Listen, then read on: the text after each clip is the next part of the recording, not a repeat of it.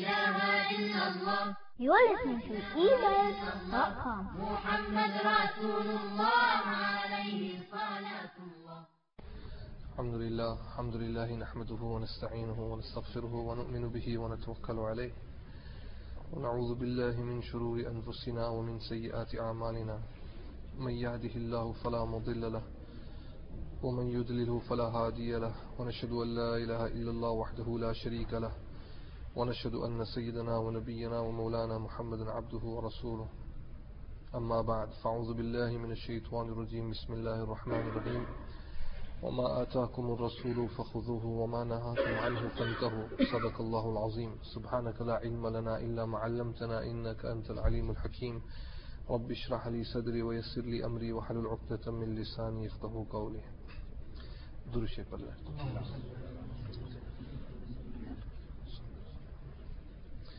Respected brothers, respected elders, mothers and sisters listening at home. Sayyidina Umar ibn al-Khattab radiyallahu ta'ala an paid a lot of attention towards the observance of the five pillars, especially Salah. Ulama have mentioned from the time of Nabi Kareem sallallahu alayhi wasallam all the way down to the time, the period of Khulafa al-Rashideen, as far as attendance in Salah is concerned, it was 100%. Especially in the first era, the time of Nabi Kareem sallallahu alayhi wasallam. It was a privilege for any individual in that state of Iman to perform Salah behind Hazrat Nabi Kareem sallallahu alayhi wasallam as a muqtadi. So much so that even the hypocrites, a group of people that had emerged, billah, with the intention to weaken the strength of the Muslims, even the munafiqeen would wake up for tahajjud. Never mind Fajr, Zuhr, Asr, Maghrib, Isha. The environment, the mahal, the surroundings was such, so much pressure that all of the Sahaba would come at Tahajjud time. So from Tahajjud time until Ishraq, the masjid was completely full. And you would even find the hypocrites having to come to the masjid. Allahu Akbar. This was the environment, the mahal. And that is why it is very, very important to buy a house, to purchase a house, to move, to make hijrah in an environment where you have good, decent Muslims living. Many a times you will find people coming from abroad, marrying someone here, and the family he is part of now, all of them perform salah.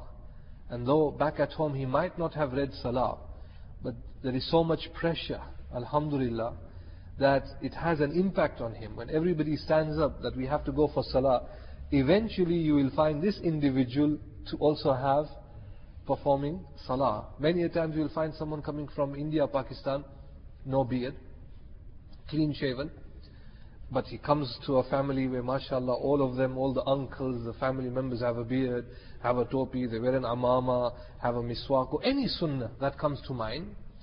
Subhanallah, you will see the transformation.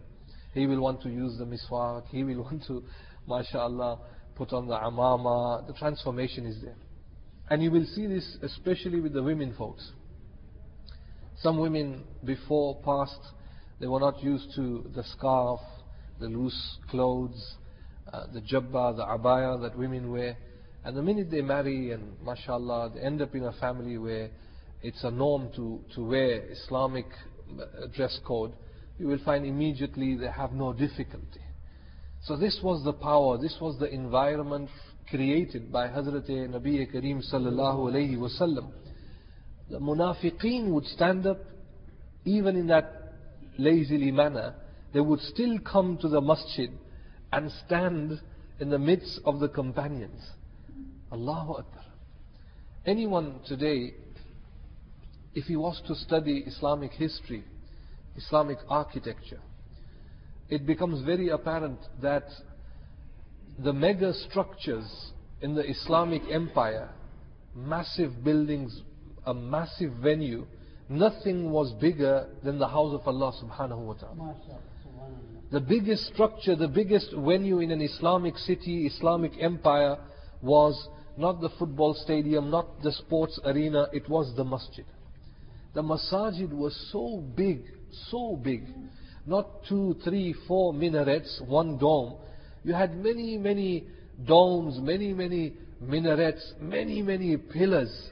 And at times thousands of people, musalli, would come in the masjid at one time and perform salah. This is the glorious past of the Muslims, alhamdulillah. And there was a need. Why? At all times, 100% attendance. Everybody, it, it was something that was their nature. It was part of their nature. It was part of their making up. They, they have to perform salah. It was like drinking water, something natural. Nobody would miss out from salah. Even the notorious oppressors, people like Hajjaj bin Yusuf, Hajjaj bin Yusuf, a zalim of his time. But it is said that he has never missed tahajjud salah. Never missed tahajjud salah. This is the record. Huh? This is how straight they were. So namaz was something that was part of their culture. And even now, Allah preserved this system uh, in the Arabs. Alhamdulillah, you do find some of the Arabs, no matter what, they will perform their salah. But slowly, there are changes now. There are changes. Unfortunately, today, it is the complete opposite. You go to many of the Muslim countries, you, you, you will see beautiful masajid in the center locations of the city. Beautiful masjid, beautiful masjid. But when you look at the attendance, you'll hardly get two rows or three rows filled up, unfortunately. And many a times, uh, I'm not trying to criticize anyone, Wallahi lazim, and even when I sit on the mimbar, my heart is clean. I'm not there to pinpoint anyone. Uh, but I have to speak, uh, and at times someone might say that uh, it's affecting me, but it's totally neutral. In my heart, I haven't got anybody as my target. La hawla wa la quwwata illa billah. When I sit, I feel that I am the worst of all. May Allah guide me first. A lot of the people who take on this mission also, mashallah, doing khidmat of deen, uh, being part of uh, uh, th- that community to construct a masjid, sometimes the intention is not even right. Sometimes they want to make a masjid like a public gallery or a scenic object for that city, something that will beautify the city, especially in the Islamic world. It's not there to see that, mashallah, how many Muslims live in this area and how many people would come to the masjid. That is not in the mind. But to have a masjid that's going to be beautiful. And the beauty of the masjid is in its worshippers. علامہ اقبال نے عجیب بات کہی اردو میں مسجد تو بنا دی شب بھر میں ایمان کے حرارت والوں نے مسجد تو بنا دی شب بھر میں ایمان کے حرارت والوں نے in one area Muslims, Alhamdulillah, in one night constructed the masjid. And then he says, मन अपना पुराना पापी बरसों में नमाजी बन न सके बरसों में नमाजी बन न सके So we have, you know, our masajid. But in the past it was very different. We had beautiful, beautiful, and this is purely an Islamic architecture.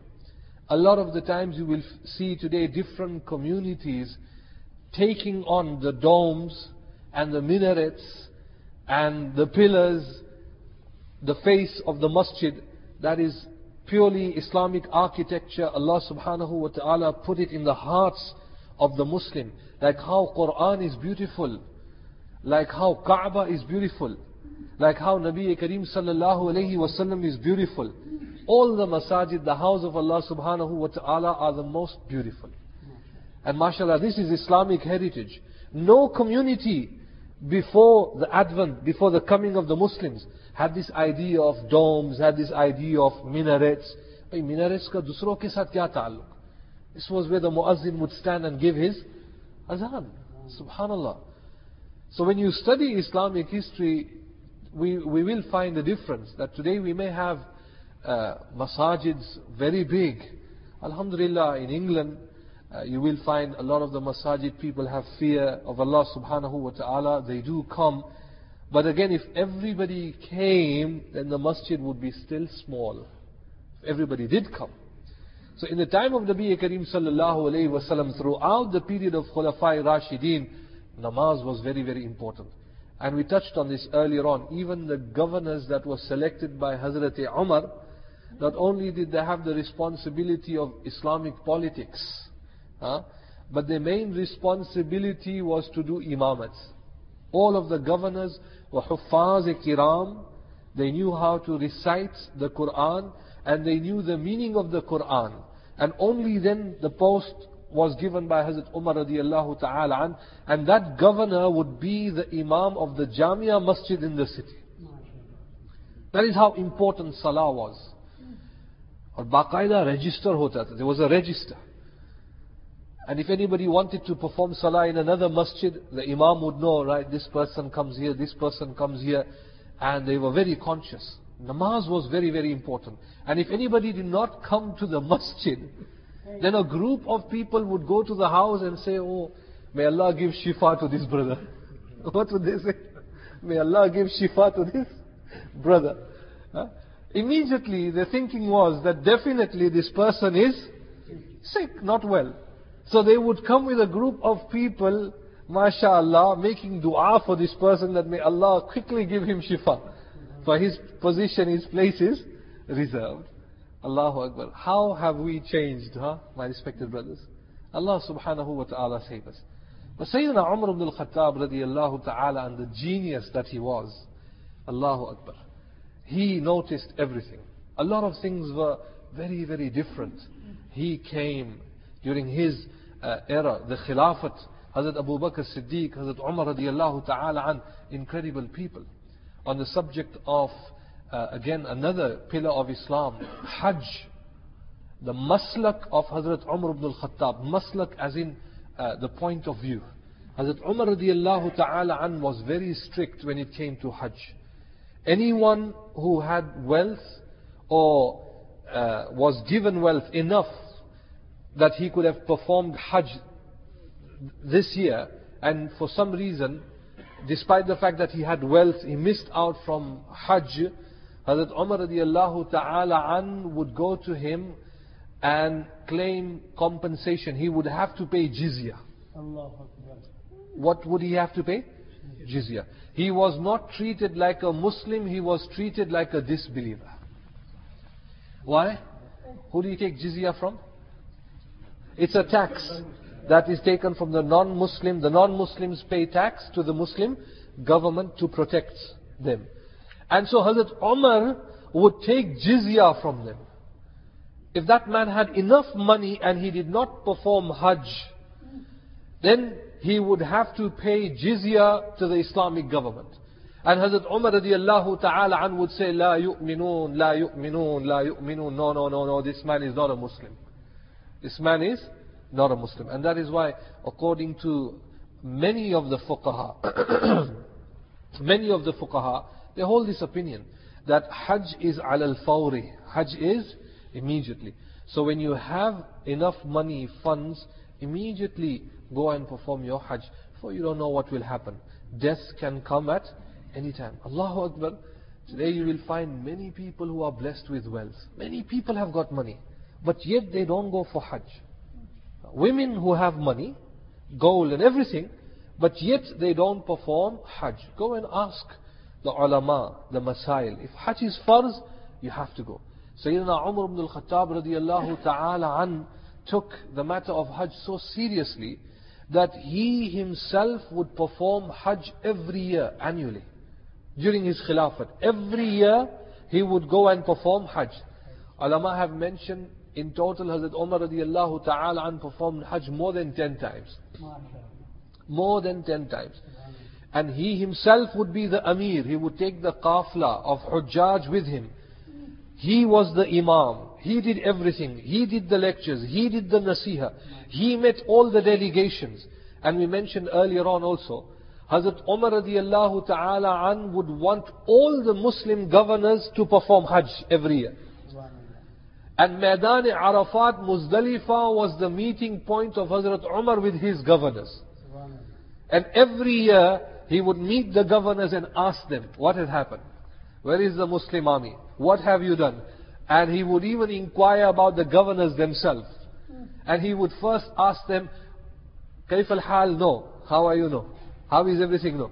What is the level of your iman? What would he ask?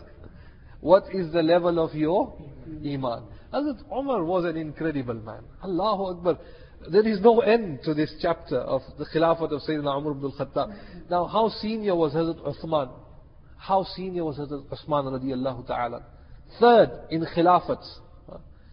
Once Hazrat, Umar, Hazrat Uthman radiallahu ta'ala an was late for his Jummah. Late for his Jummah. He, has to, he had to attend to someone and that was an emergency for him. Uh, it was not something that he would do intentionally. Hazrat Umar radiallahu ta'ala was sitting on the mimbar. And before he would start, he would quickly look at everyone. Here. And he noticed Hazrat Usman was not there. Now, in Medina Munawwara, how many masajids were there? How many mosques were there? Huh? One. Masjid al-Nabi sallallahu alayhi wa sallam only. You had Masjid Quba outside. Masjid Nabi sallallahu alayhi was only one. People would only come to Masjid Nabi sallallahu alayhi wa sallam. भाई रसूल सल्लल्लाहु अलैहि वसल्लम की मौजूदगी में कहाँ नमाज पढ़नी है उस जमाने में Hazrat Uthman radiallahu ta'ala and slowly came into the masjid. Hazrat Umar is delivering his khutbah. And in Arabic he stops, he says, Uthman bin Affan, where are you? How come you came late? Can you imagine that? Just there, someone, the caliber, the, respect that Hazrat Uthman had, someone so senior. Hazrat Uthman was a senior Sahabi. And straight away for him to say, Uthman, Ya Uthman, why are you so late? And so Hazrat Uthman took no offense. He says, Amirul Mu'mineen, I had to attend to one, one thing that was very, very important. I had to do that. And I had no time, so I immediately came. I, I did wuzu and I came. Hazrat Umar radiallahu ta'ala and said, Uthman, you come late and then you tell me you just did wudu and came when the sunnah is to perform ghusl? When the sunnah is to perform ghusl? So you come late and on top you miss out from a, one sunnah of Nabi Kareem sallallahu alayhi wasallam, which is to perform ghusl. So you miss your ghusl and you do wuzu and you come. And he said nothing after that. Hazrat Uthman radiallahu ta'ala and just sat in the masjid. These were Sahaba Ikram Ajma'in. Very different, subhanallah, very mukhlis. The love was for the sake of Allah subhanahu wa ta'ala. Amr bil ma'aruf, nahi anil munkar was not to uh, target someone or to belittle someone. It was purely for the sake of Allah subhanahu wa ta'ala and to establish the sunnah of Nabi Kareem sallallahu alayhi wa sallam. As far as zakat is concerned, again another pillar of Islam, Hazrat Umar radiallahu ta'ala wanted people to be employed. He wanted to empower the Muslims. He wanted to see Muslims in a lucrative position. He wanted people to, to come in that position when they would themselves discharge zakat. And he would give dua to that person who was a businessman. He would, mashallah, make dua for the community. And when a person gave zakat, he would make dua for that individual. He would say to the people, it is better for you to be in that position to give zakat rather than to take zakat. This was his maqsad. He would want people to be employed. Once he came to the masjid and a group of people were sitting. Hazrat Umar radiallahu ta'ala and said, why are you sitting here? And they said that, نحن نتوكل على الله. We have tawakkul in Allah subhanahu wa ta'ala. He will feed us, He will do everything for us. We need not to work.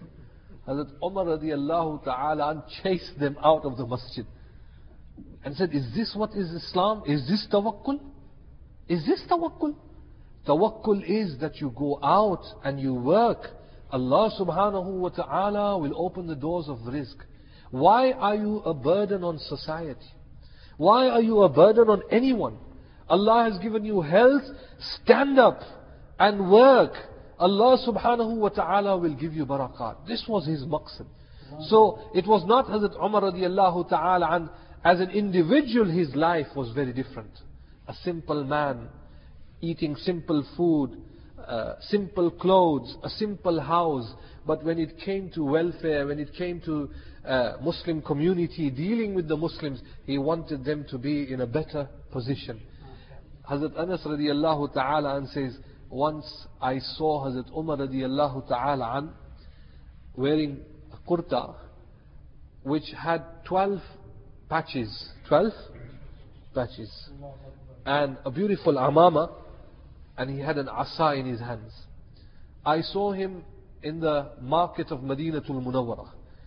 Now he would recognize all the tujjar, the business people there. If he saw someone who was new in the market, Hazrat Umar radiallahu ta'ala an would take his stick and he would say to the people, the traders that were there, none of you should be trading in the markets of Madinatul Munawwara until you qualify in fiqh tijara. Until you qualify in fiqh tijara. The fiqh of tijarat. And so when you read Islamic jurisprudence fiqh, you will find that there are chapters dedicated to transaction, buying and selling, kitabul buyu'. So you must know how to buy and you must know how to sell. You must know the, the, the price setting. You must know what to do, what to buy. He says if you haven't done fiqh tijara, then you will surely end up doing something that is wrong. You will end up committing yourself to usury, to interest. So Sayyidina Umar ibn al-Khattab was so careful. He was an incredible man when it comes to economics, when it comes to governing. Subhanallah, who is like him? One, uh, one particular incident comes to mind. A group of people came to, were passing by Madinatul Munawwara, uh, a caravan, Muslims and uh, women with them also. It was late in the night. They came to Madinatul Munawwara. They were traveling to go somewhere else, not to Madinatul Munawwara, but they passed Madinatul Munawwara. Now, during the time of Nabi Kareem sallallahu alayhi wasallam, Khulafa'i Rashidin, there were no hotels, motels, and bed and breakfast or anything of the sort. The only point of refuge was the masjid, the house of Allah subhanahu wa ta'ala. And Muslims were used to that. They would come to the masjid, do wudu, perform salah, read the Quran, rest, sleep with the intention of atiqaf. So a group of travelers, Muslims, men and women came and they wanted to spend the night in Madinatul Munawwara. So they took refuge in Masjid Nabwi sallallahu alayhi wasallam in one part of the masjid. Hazrat Umar radiallahu ta'ala an gave them permission. There were no locks and nothing was locked up.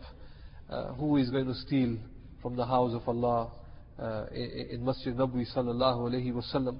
Now it was the habit of Hazrat Umar radiallahu ta'ala an night patrolling. He would always patrol the streets of Madinatul Munawwara.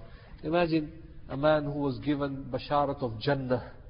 All he would have to do was just to sit and relax and just to uh, carry out his farais.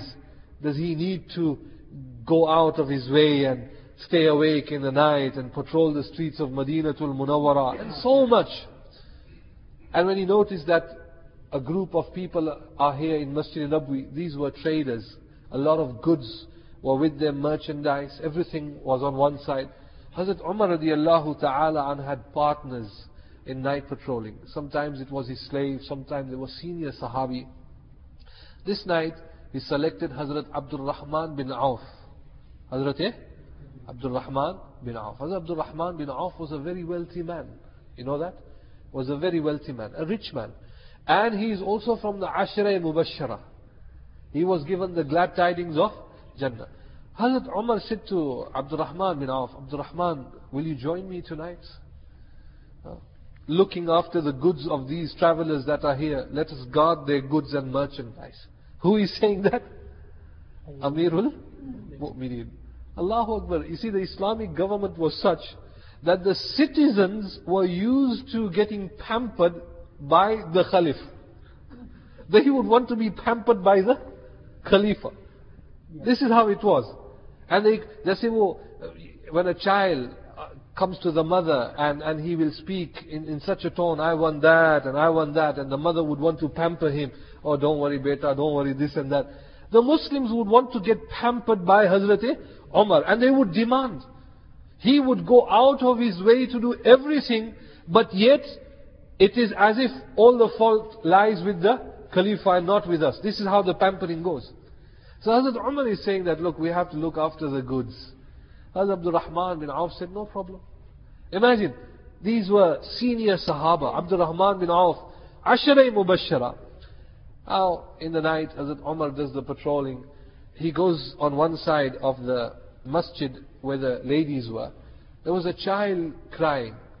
Hazrat Umar radiallahu ta'ala knocked on the door and said, this child that is crying, where is the mother? Can't you keep him quiet? Can't you keep him quiet? And the ladies didn't say anything. Hazrat Umar radiallahu ta'ala walked away. He was preoccupied in other things. Very much late in the night, he came back again. And again when he was walking on that side where the women were, again the same baby starts to cry. Baby was crying. Hazrat Umar radiallahu ta'ala got very angry now. And he knocked on the door and said, Where is the mother? Does, do you not fear Allah subhanahu wa ta'ala? Can you not take control of your child? He's been crying for hours. Do you not take control of your child? That he's crying? And the lady responded and she said she did not know that he is Umar ibn al-Khattab radiallahu ta'ala. So she said that, what can I do? I'm trying to wean my child. I'm trying to stop breastfeeding him. I'm trying to wean my child. And I'm trying to give him solid food to eat. So Hazrat, and that is why he is crying. He doesn't want solid food. So Hazrat Umar radiallahu ta'ala is saying, now this is late in the night. You're trying to wean the child. You want to give him solid food. Hazrat Umar, being curious, he said, okay, how old is your child? And she said, he's only a few months old. Only a few months old. Hazrat Umar radiallahu ta'ala said, Inna lillahi wa inna ilayhi rajiun. What do you expect? The child will cry, he's only a few months old, and you want to wean him. Subhanallah. Now, according to the fiqh, the masail, a mother can breastfeed the child for at least two years. Mm. At least two years. With the different madahib that are there, two years. And it's good to breastfeed the child. So why don't you give him milk? So this lady says that I want to give him milk. But what can I do? I'm not in that position. I haven't got a lot of money, wealth. You know this man whose name is Umar ibn al-Khattab? Now she is saying to who? Hazrat Umar. Do you know this man whose name is Umar ibn al-Khattab? Hazrat Umar radiallahu ta'ala. And you see, these, some of the, the stories and incidents that have taken place in his nightly patrols are incredible. Our scholars have written books on it. All the stories huh, that have taken place. And this is by sanad, nothing something that a, a person just by hearsay has narrated. This is by sanad. So she said, you know this man whose name is Umar ibn al-Khattab? And so Hazrat Umar said, why? What is the problem? He says, well, you know what the rule is. Hazrat Umar will not give child benefit until the, the child is weaned. Until the child is weaned. Until he eats solid food. So Hazrat Umar would give child benefit, a handout to the mother for the child only when that child can eat solid food. Hazrat Umar wanted to know because why? Whilst the mother is breastfeeding the child, mashallah, uh, the only food for the child is what? Milk. And this is free from Allah subhanahu wa ta'ala. So when the child comes to solid food, uh, then Hazrat Umar will give her a handout, child benefit. So I want to wean my child very quickly so that we can get benefits. Musa bhai, did you get benefit in your time? हाँ ये तो England zindabad bhai, England zindabad, England zindabad bhai. The benefits we get here. But again, the benefits that we receive. Let, let us compare, okay? Hazrat Umar radiallahu ta'ala started to cry immediately. What a wali of Allah. What a sahabi.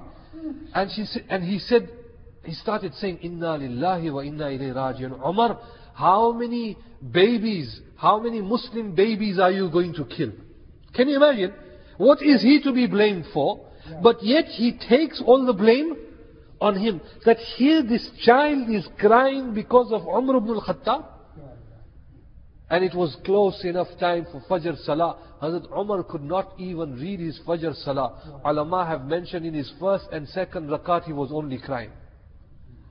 And immediately after Salah he stood up and he gathered all the Muslims in Masjid Nabwi and he said, I want to tell you, and this is, uh, subhanallah, an order from Amirul Mu'mineen, huh? changing everything, all the laws immediately. Hazrat Umar said that now child benefit will be given from the day of birth. The day of birth, not when the child is weaned, not when he eats solid food. So I want you to go back home. And he wanted, and he informed all the Muslim governors that every Muslim child will be given monthly child benefit uh, the minute the child is born. Uh, now, someone might say that we receive child benefits, and child benefit was also given during the time of Hazrat Umar radiallahu ta'ala, and the difference is, my respected brothers, how much tax do you pay, pay in this country? If you receive child benefits, but this is your own money going round and round and round, e- eventually it comes back to you. I mean, in this country, uh, you can't save up money. There is so much tax, so much tax, insurance, tax, tax, tax. Whatever you earn, a, a chunk of it is gone back to the government tax, sometimes 30% tax. What you buy, VAT, 17%, pay that, pay this. Huh? Everything is all about tax. Muslims did not have any idea of this system. There, there, was no concept of tax. This was with the Persians and, and the Romans. Tax was with the Persians and Romans. In Islam, it was only zakat. What was it? Only zakat. Now, in that state of zakat for the Islamic Khilafat to provide homes, to provide jobs, and to give benefits, huh, and to support people, that is something. When the government is not ripping off their citizens, today majority of the governments, what do they do? They totally rip off. And however they can take money, they will do so. And imagine the amount of tax that the citizens pay in their billions, but even then you don't see the fruits of that amount of money. Why? Fuzul kharch. Why? One person, 150,000 pound salary. Uh, this in the office, that in the office, that person paid for this, that person. Hazrat Umar radiallahu ta'ala an Islam talks about balance. So in Islam there is a system called zakat. In Islam they want the Muslims, whatever they earn, to keep it and the amount of money that is accumulated, again to give zakat on it, and for them to help the Muslims fi sabilillah. What is it? Fi sabilillah.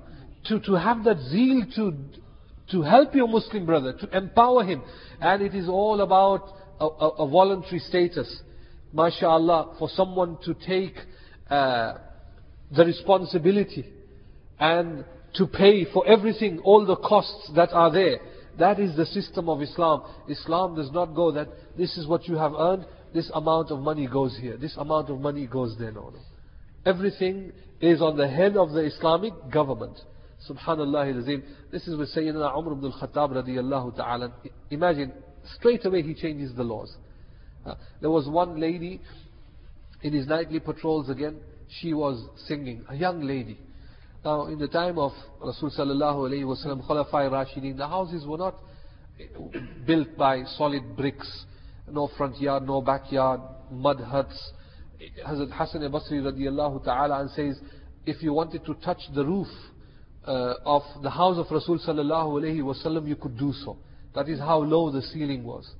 Hazrat Hassan says you could even touch the ceiling of the hujra of Nabi Kareem sallallahu alayhi wasallam. Simple home. So Hazrat Umar radiallahu ta'ala an could hear a lady singing in the night. Everything is quiet. Yeah. And she's saying, Tatawala hadha al-layli, Tatawala hadha al-layl. Oh, this night is too long for me. Yeah. And where are the Romeos here? Huh? Are your Juliets at home? See? And so, this lady is saying, Tatawala hadha al-layl. Oh, this night is very, very long. Huh? I wish my husband was here. She was married, she didn't have any children, no family, she was living alone in that house, missing her husband. And she is singing in, in the Arabic poetry that, oh, if my husband was here, I would have sat with him. This. Where was the husband? Yeah. Where was the husband? Ji? Jazakallah. Jazakallah. Where was he? Jihad fi sabilillah. Uh, he was a Muslim mujahid. Uh, he was making sure that the Muslim borders are protected. So th- this Muslim mujahid was far out. And here Hazrat Umar radiallahu ta'ala and is hearing a lady singing. And she is remembering the husband. Hazrat Umar radiallahu ta'ala an Allahu Akbar instantly, straight away, in the night, he comes and knocks at the door of Hazrat Hafsa. Who is Hazrat Hafsa? The daughter of Hazrat Umar ibn al-Khattab, a lady gifted with wisdom, the wife of Hazrat Nabi Kareem sallallahu alayhi wasallam. So she opened the door and she said, Father, you come to my house so late in the night, it must be something very important. So that Umar radiallahu ta'ala said that, my daughter, yes, it is something very important. As a Khalifa, I have a responsibility. Now, women's issues are better understood by women. So, he asked her a question. How long can a woman stay without the husband, without a man? Mm-hmm. So she said to the father, Father, Shahr, Shahr, Shahr, Shahr. One month, one month, one month, and then one month. How was she saying? One month, one month, one month, and then one month. And she stopped at that. So Hazrat Umar said, You mean four months? Four months. हमारे जमात के साथ ही जाते हैं ना चार महीने के लिए फिर आ जाना चाहिए हाँ वहां से लोग साल के लिए जाते हैं चार महीने अच्छा now Hazrat Umar is saying okay four months and she said yes father four months Hazrat Umar radiallahu ta'ala immediately huh, gave an order gave an order as far as the rotation of Muslim soldiers was concerned, they were not allowed to be out there in the battlefield protecting the Muslim borders for more than four months. What a great man. A complete change. Complete change. Not more than four months. And this was to be abide by strictly. There was one problem. There was one problem. The Muslim mujahid, the Muslim mujahid did not want to come back home. What was the problem? The problem was the Muslim mujahids did not want to come back home. Never mind the women crying, but they were experiencing pleasure and lazzat somewhere else in the halal way. But look at today. Today in the world that we live in, the soldiers are crying that they want mummy and daddy and their girlfriends. But even then they can't go home. That they want mummy and daddy. And the parents are crying for our soldiers, bring them home, bring them home. huh? But even then nobody is to listen to them. It's all on to deaf ears. What is it? Deaf ears. But nothing was going to deaf ears during the Khilafat of Sayyidina Umar ibn al-Khattab. But there was a problem. Muslim Mujahideen saying, Hazrat, you are saying that we must be there only for four months. Ye kaisi baat ho gayi?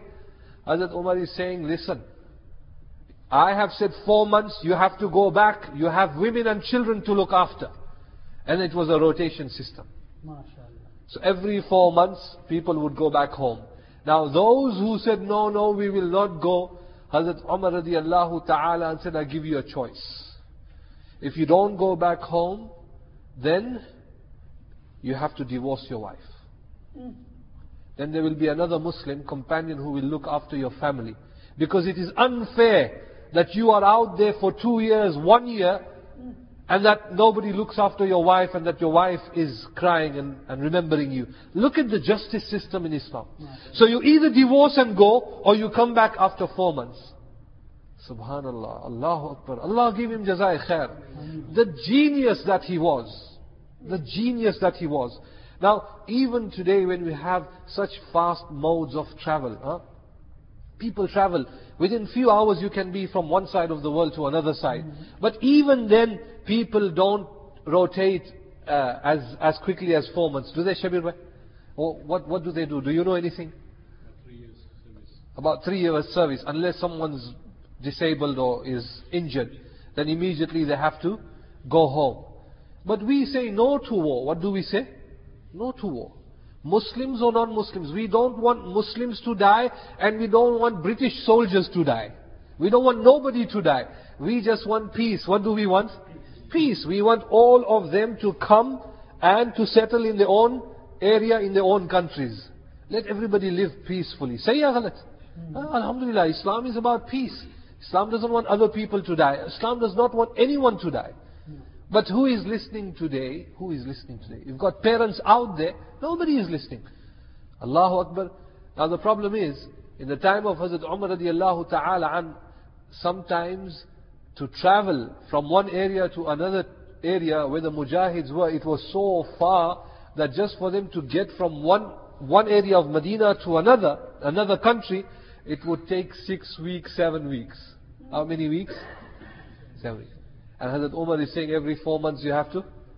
So if it takes six weeks, and how much has he got in the middle? Just another few? Two week, two months. And then he has to go back very, very quickly. It would be very, very difficult. What would we do? What would we do? The genius that Hazrat Umar radiallahu ta'ala was. He wrote to all the Muslim governors that I want you to structure a complete new city wherever the Muslim mujahideen are fighting so that in that city their children and wives can come and settle so that it becomes easy for them to rotate. So that the distance is only one day. कोई सोच सकता है ऐसे? Can you imagine that, my respected brothers?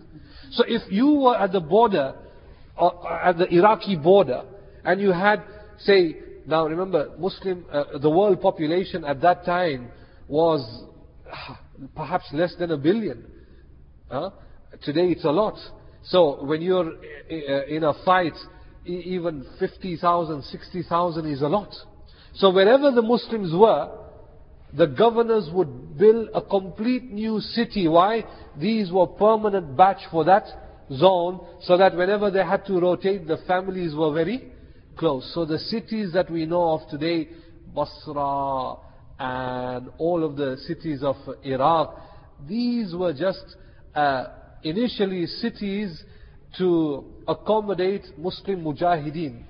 But subhanallah, it became so prominent that uh, they became cities and people started moving in and not only Muslim soldiers living there, but you had also the wider community settling there.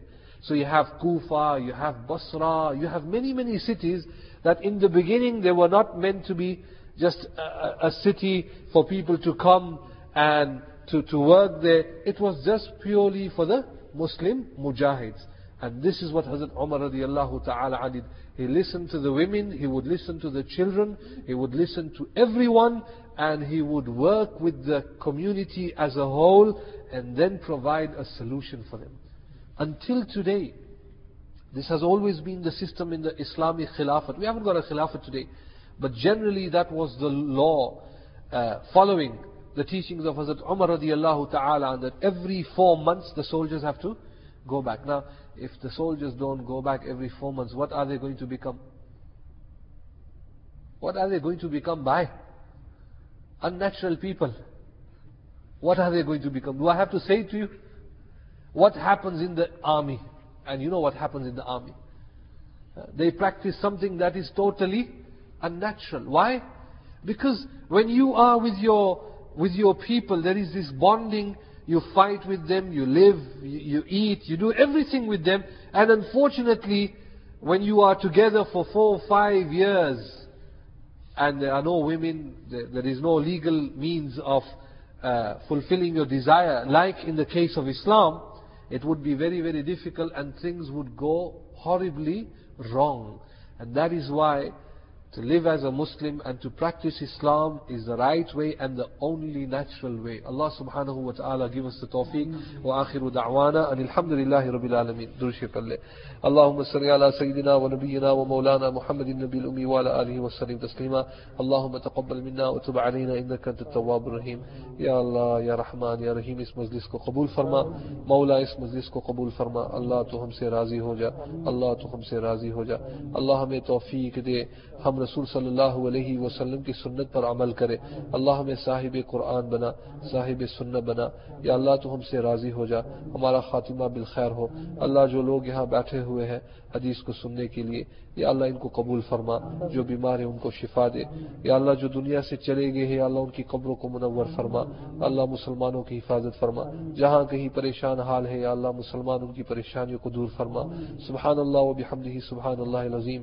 سمعنا و اطعنا غفرانک ربنا و الیک المصیر برحمتک یا ارحم الراحمین